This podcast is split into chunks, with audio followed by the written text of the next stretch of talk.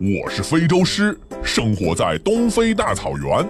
我的体重有二百四十公斤，我是草原顶级掠食者。我是东北虎，生活在西伯利亚，体重有三百五十公斤，我是森林之王。我是北极熊，生活在北极圈里，我有七百公斤重。谁呀、这么不长眼啊？找死啊！不想活了？敢在我们面前造次都给我闪开！啊！蓝鲸来啦！快逃啊！环球地理，大家好，我是胖胖。各位好，我是 Tommy。作为地球上最大的哺乳动物，鲸的一切啊，都是让人特别的着迷。嗯，据数据显示，一头成年蓝鲸的体重可以达到一百五十吨，相当于呢是至少二十五只以上的非洲象的总和。鲸的身躯是如此的巨大，以至于啊，一条舌头就有两吨重啊，头骨有三吨，肝脏有一吨，心脏有零点五吨，血液循环量达到了八吨。那如果把它的肠子拉直啊，是足足有二百到三百米，血管粗的足以装下一个小孩儿。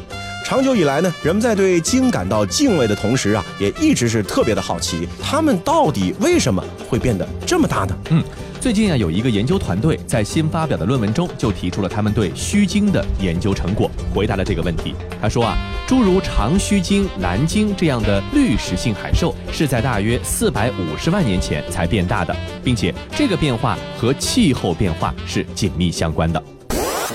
世界真奇妙。鲸的进化史非常有趣，和现在的海狮、海狗、海豹等两栖动物一样，最原始的古鲸都是在陆地上进行生殖和哺育的。大约在五千万年以前，由于水中环境更易于古鲸生存，它们便开始进入靠近岸边的浅海里，然后渐渐地进化出了鳍，成为了海洋生物。那在距今两千万到三千万年前，这些进入海洋的鲸类进化出了滤食的新技能，仅仅通过大口喝海水就能够吞食其中的一些浮游生物。可是即便是这样，那个时候鲸的体型也没有特别大。可接下去的情况就让人非常的不解了，它们突然一下子就变成了现在的这个样子，仿佛啊从一辆小型货车直接变成了巨型的集装箱卡车了。美国国立自然历史博物馆的工作人员是测量了一百四十多个鲸的化石标本，然后呢建立了统计模型分析数据，结果就表明啊，几个不同谱系的须鲸在差不多同一时间开始就变得无比巨大，嗯而彼此之间呢又是独立的。大约从四百五十万年前开始，巨型蓝鲸、巨型长须鲸和巨型公头鲸在世界各地是相继出现。那研究人员就推测了，说气候变化对此可能是起到了关键作用，因为他们发现啊，巨型鲸出现的时间刚好也是北半球被越来越多的大陆冰川覆盖的时候，来自冰川的鲸流将土壤中的营养元素冲刷到了沿海水域，同时季节性的上升流又让海底深处的低温水流向了海洋表面，带来了更多的有机物。那如此一来呢，在特定的海域，海水中的营养物质就变得非常丰富，成群的浮游生物和鱼苗也就因此被吸引到了这些海域，享用美食。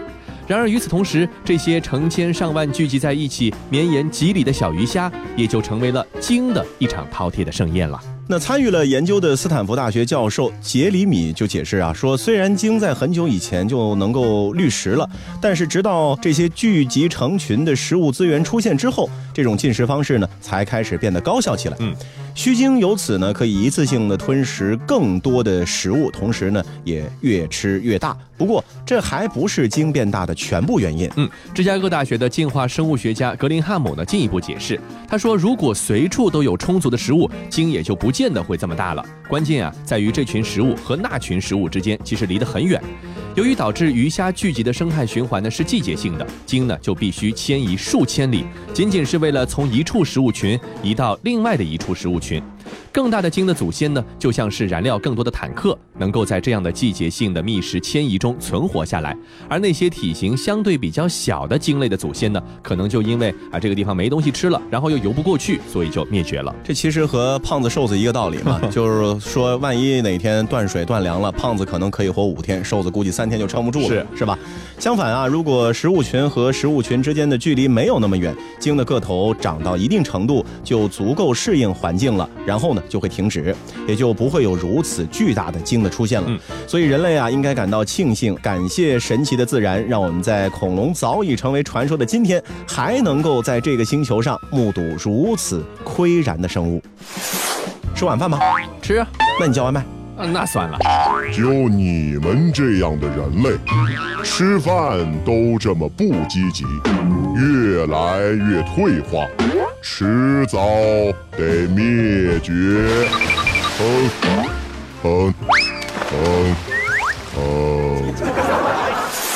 那鲸类要吃这么多的东西，是为了能够更好的生存、更好的繁衍。那其实人类吃东西呢，不仅仅是为了生存，有的时候也为了让自己能够更有营养，让自己能够更加的开心。啊，那说到开心的话呢，相信吃甜食啊，就是一个所有人都喜欢的治愈方式了。是的。那说到原始的甜食啊，除了从各种各样的植物当中去提取之外呢，呃，动物性的甜食呢，就要数这个蜂蜜了。嗯啊，蜂蜜是人类以前能够获得的最简单、最直接的一种甜味的来源。是。那千百万只蜂蜜啊，经历百万次的飞行，采集鲜花，酿成美好的食物，仿佛啊就自带有幸福感的这种特效，嗯很容易让人联想到甜蜜而又美好的东西。是的，蜂蜜呢确实是远古时代人类唯一容易获得的甜食。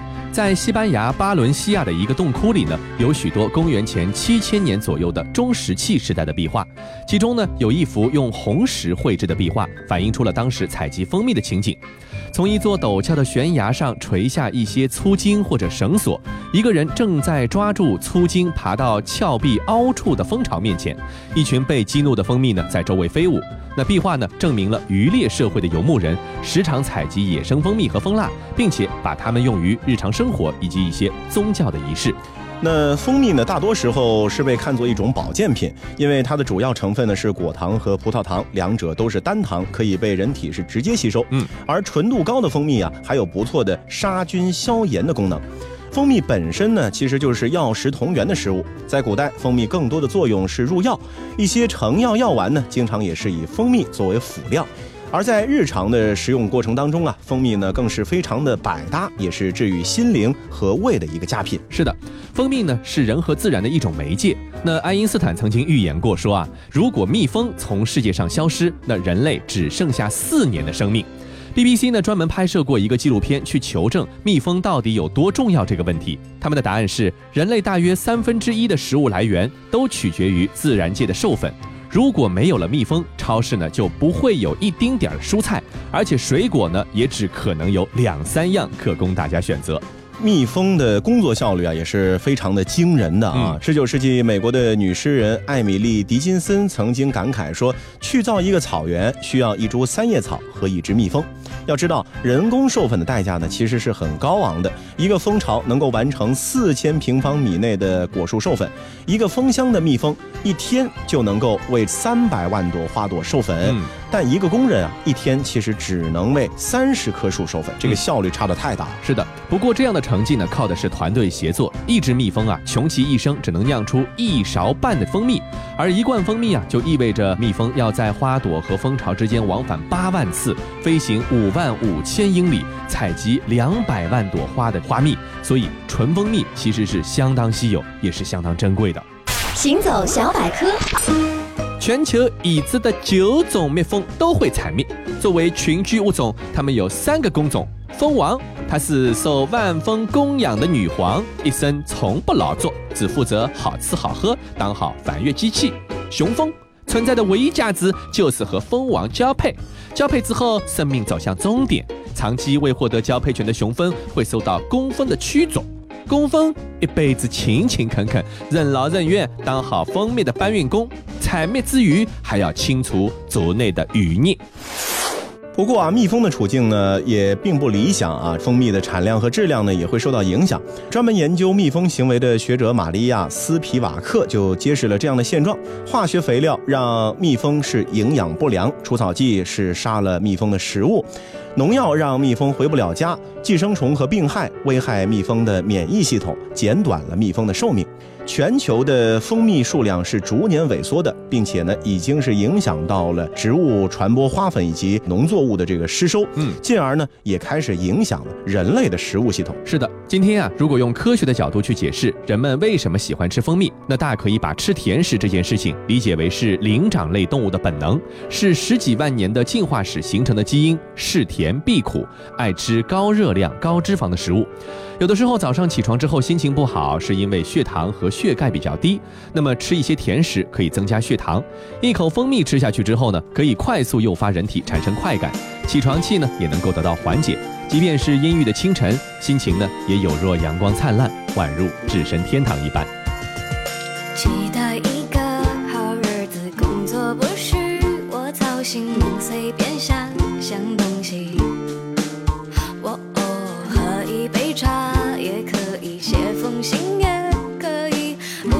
什么也可以。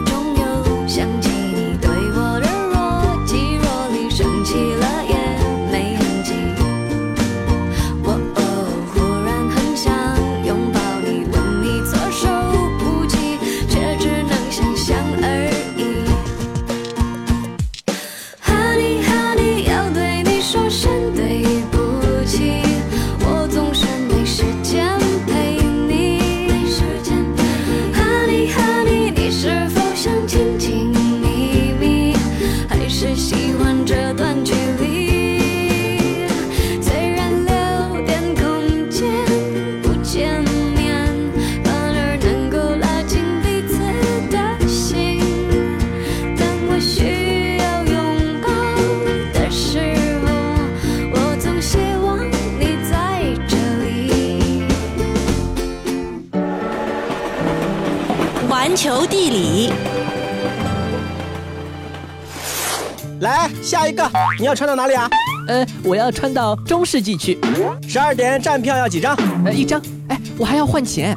中世纪啊，给你一斤胡椒。呃，什么什么？你不会搞错吧？你不是要去中世纪吗？那时候一斤胡椒等于一斤黄金啊！什么？这么说，我瞬间发达了哎，。赶紧着，马上要开了。欢迎继续回到环球地理，大家好，我是胖胖。各位好，我是 Tommy。哎，这胡椒为什么会在中世纪的时候这么贵呢？嗯主要是因为啊，当年呢只有欧洲有钱人才吃得起胡椒。是，这当时啊有一个航海家想要开通一条印度到欧洲的短航道，然后呢卖胡椒赚上一大笔钱，但是他并没有想自己投钱，于是就找到了赞助人王室。嗯，国王听了他的这个计划，也是非常的兴奋啊，给了他三艘大船。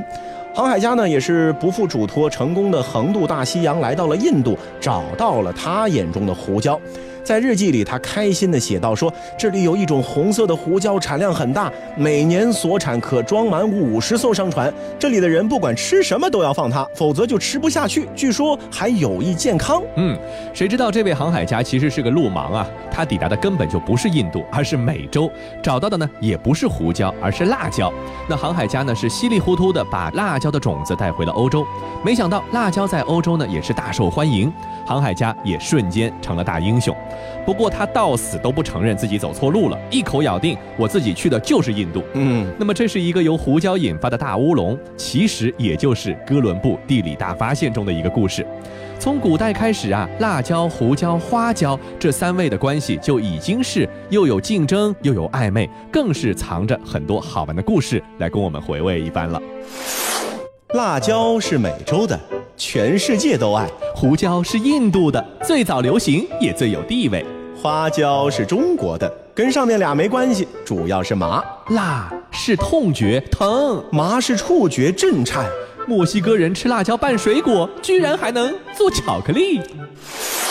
在中国啊，四川是吃辣的一个代表性的地方，嗯。当地人民呢可以说是不放辣吃不下，嗯。恨不得炒青菜都放点辣椒哈、实际上，据说炒青菜里面还真是有辣椒的，嗯。而且各地衍生出了很多吃辣的偏好，比如四川人喜欢麻辣，湖南人喜欢鲜辣，江西人喜欢香辣，贵州人喜欢酸辣等等。但是我们的节目呢，其实也跟大家说过，辣椒不是中国本土作物，嗯。辣椒的源头在墨西哥。是的，在辣椒的原产地吃辣的方式呢，可谓是五花八门。生活在墨西哥的玛雅人将可可作为原料，加上辣椒等等搅拌在一起，做出了最初的巧克力。玛雅人把它称之为诸神之美食。现在的墨西哥人民吃起辣椒来也是很拼啊，他们常见的吃法是干辣椒碾碎成香料，比如莫莱酱就是传统印第安人的调味品。今天的墨西哥辣椒有二百多种，在街头呢，随处可以看到人们把芒果、木瓜等等各种水果削皮成条，撒满辣椒粉这样的方式来吃。那作为辣椒的传播者之一啊，西班牙人呢也是非常的爱吃辣。帕德龙辣椒就是西班牙著名的一个辣椒品种。那用这种新鲜的小辣椒，在橄榄油中炸至外皮微微鼓起，撒上粗盐，口感非常的清香，皮薄肉软，带有丝丝的甜味儿。把炸过的帕德龙小辣椒裹上糖浆，配上橄榄油煎过的小牛肉，或者呢是搭配老山羊乳酪，再加上薄如蝉翼的西班牙火腿，盖在小面包上，就成了典型的西班牙下酒菜塔巴斯。嗯那说完辣椒，咱们再来看一看哥伦布当时真正要找的这个胡椒。在欧洲古代和中国古代，胡椒呢都是要小心保管的一个贵重物品。那贵重到什么程度呢？你要是穿越回古代啊，这交房租、买房子，甚至都可能会用这个胡椒来进行交易。咱们其实远的不说，就说近的啊。嗯在一九七六年的时候啊，英国女王访问美国，纽约的一家教堂呢，就送给了女王二百七十九粒胡椒，嗯当成象征性的这个交房租啊，偿还从英国威廉三世以来美国所欠的租金，一粒胡椒一年房租的节奏。是啊，再看到我们中国宋朝时候的胡椒呢，就非常非常的贵重了。在这个小说《金瓶梅》的第十六回中啊，花子虚死了之后，李瓶儿想改嫁西门庆，指着床底下对西门庆说：“奴这床后茶叶箱里还藏着四十斤沉香、二百斤白蜡、两罐子水银、八十斤胡椒，你明日都搬出来替我卖了银子。”这可见当时这个胡椒是非常非常金贵的物品，嗯是压箱底的。对，这个小说里说啊，那些东西最后一共卖了三百八十两银子。对比起来，当时一幢双层小复式的楼房只要三十五两银子，意思就是说，这床底下这些东西啊，这堆胡椒为主的这些贵重物品，能够买十几套武大郎他们家那种房子了。那和辣椒、胡椒这些外来作物不一样，花椒呢，自古以来就是中国的一种传统的香料。嗯，早在《诗经》当中啊，就有这个“椒青之突，蓄眼盈开”的记载。古人不仅是用花椒做香料，还觉得用花椒涂墙能够帮助怀孕嗯啊。比如汉代成帝最喜欢的妃子赵飞燕啊，一直呢没怀上孩子。这位能歌善舞的美人，虽然被册封为了皇后，但是膝下无子，让她这个内心是感到很忐忑的呀。嗯催着皇上呢给她搞了一个椒房嗯。什么叫椒房呢？就是用花椒涂上四面墙，味道温和好闻，希望呢能够帮助怀孕。哦，其实不只是赵飞燕相信有用，这种椒房装修法啊，从皇室到百姓，可以说在古代都是很流行的。嗯，电视剧《甄嬛传》里面提到的这椒房之宠呢，其实也是源自于这个典故。恭贺小主交房之喜，这可是上上荣宠，上上荣宠。恭喜小主，贺喜小主！小主快进去看看吧，咱们宫里可好看了。是什么味道？是墙，小主，这墙是香的。今儿个一早，皇上的旨意，奴才们就紧赶慢赶的赶了出来，还望小主满意。这交房是大婚房有的规矩啊，用椒和泥涂墙，去温暖多子之意。除了皇后之外，等闲妃子是不能得此殊荣的。咱们宫里也就是华妃娘娘了。恭喜小主，恭喜小主！那中国人拿花椒当宝贝已经很多年了，但是外国人之前呢都很少吃花椒。后来厨师呢也出现了出国交流、跨国学习这样的一个情况了。是，他们就来到中国学了几招，竟然把中国菜里的花椒用来烘焙西式蛋糕。咱们就想问大家一句啊，这花椒味儿的蛋糕，如果放在你面前，你敢吃吗？不管你吃不吃，反正我是不吃的。那说起人类和植物的关系啊，那除了是食用之外呢，其实它的利用价值呢还有很多。是的，比如说在辽河三角洲连成片的芦苇荡啊，面积呢是非常的广阔，大概有一百二十万亩。碧波荡漾的苇海，纵横交错的水道呢，是构成了一个辽阔幽深、曲折的芦苇荡世界，就好像是曲径通幽的水上迷宫一样。嗯，那进入到秋天之后啊，翠绿的芦苇荡呢，开始化身为一片金色的海洋。行走小百科。芦苇生长在沼泽湿地里，是近海滩涂、低河漫滩、草层植被的优势种群。它不仅是造纸的重要原料，也是河口湿地生态系统中有机物质的重要来源，为野生鸟类提供了栖息地和繁殖场所。在辽河三角洲这片世界面积最大的芦苇荡里面，每年冬季呢都会有成千上万如候鸟一般飞来收割芦苇的刀客。嗯，收割芦苇呢要在冬季里面进行，这个时候中国北方大地啊气温是在零下十几度，甚至会更低。刀客们呢就在这样的环境之下劳作着。没有人能够说得清刀客这个职业到底是从哪年哪月出现的。在自动化机械普及之前啊，辽河三角洲的一百二十万亩芦苇呢，全部都需要人力一镰一刀的割下来。只是随着收割工具的更新换代，镰刀呢已经逐渐退出了历史舞台，而刀客的称谓也慢慢的被苇客所取代。是的，那在诗人们看来，或者在艺术家们的眼中啊，这芦苇荡呢是饱含着激情和诗意的。不过在苇客们的眼里呢，这更像是一个残酷的战场，因为割苇呢需要在大地封冻之后才能进行。当气温降到零下十几度甚至更低的时候，苇塘里的水呢就会结冰，连厚厚的土层呢也会被冻透，人们才能够踏入这片湿地。但凡见识过东北隆冬的人呢，谁不知道它的厉害？你看，旷野中更是朔风如刀，逼人骨髓。但是为了干活麻利，又不能穿得太多，所以很多苇客特别辛苦，也因此落下了风湿症。至于缺乏经验的新苇客啊，寒冷加上心急，往往呢会割伤自己或者别人。嗯，每一位苇客的两只手伸出来啊，都是像一只只的小钢锉一样，嗯，满是皲裂、厚厚的老茧以及粗糙的倒刺。因此，当地又流传着这样的一个说法：说人进苇荡，驴进磨坊，形象地说明了苇客们的辛酸和劳累。其实啊，苇客们更害怕的呢是迷路。大苇荡是广阔无垠，芦苇高过人头，期间呢又没有可供辨识的地标，一旦迷路没走出去，天又黑了，就有丧命的危险了。是的，如今呢，手工割苇虽然正在逐步的淡出历史舞台，但在苇塘的边角处以及割苇机无法到达的某些地方，仍然需要人工以苇镰来进行收割。那么近几年，我国从国外大量进口纸浆，不仅是价格低廉，而且经济环保。由于芦苇呢，主要的作用就是为了造纸，为它提供原料，因此近年来纸业市场的萎缩是导致芦苇价格走低的一个重要原因。此外，无纸化办公、电子书籍的普及也是导致芦苇需求减少的原因。或许刀客啊，也就是我们现在说的这个苇客这个特殊的职业，在不久的将来也会从我们的生活中消失了吧。好了，以上就是本期节目的全部内容，感谢各位的收听，我们下期再见。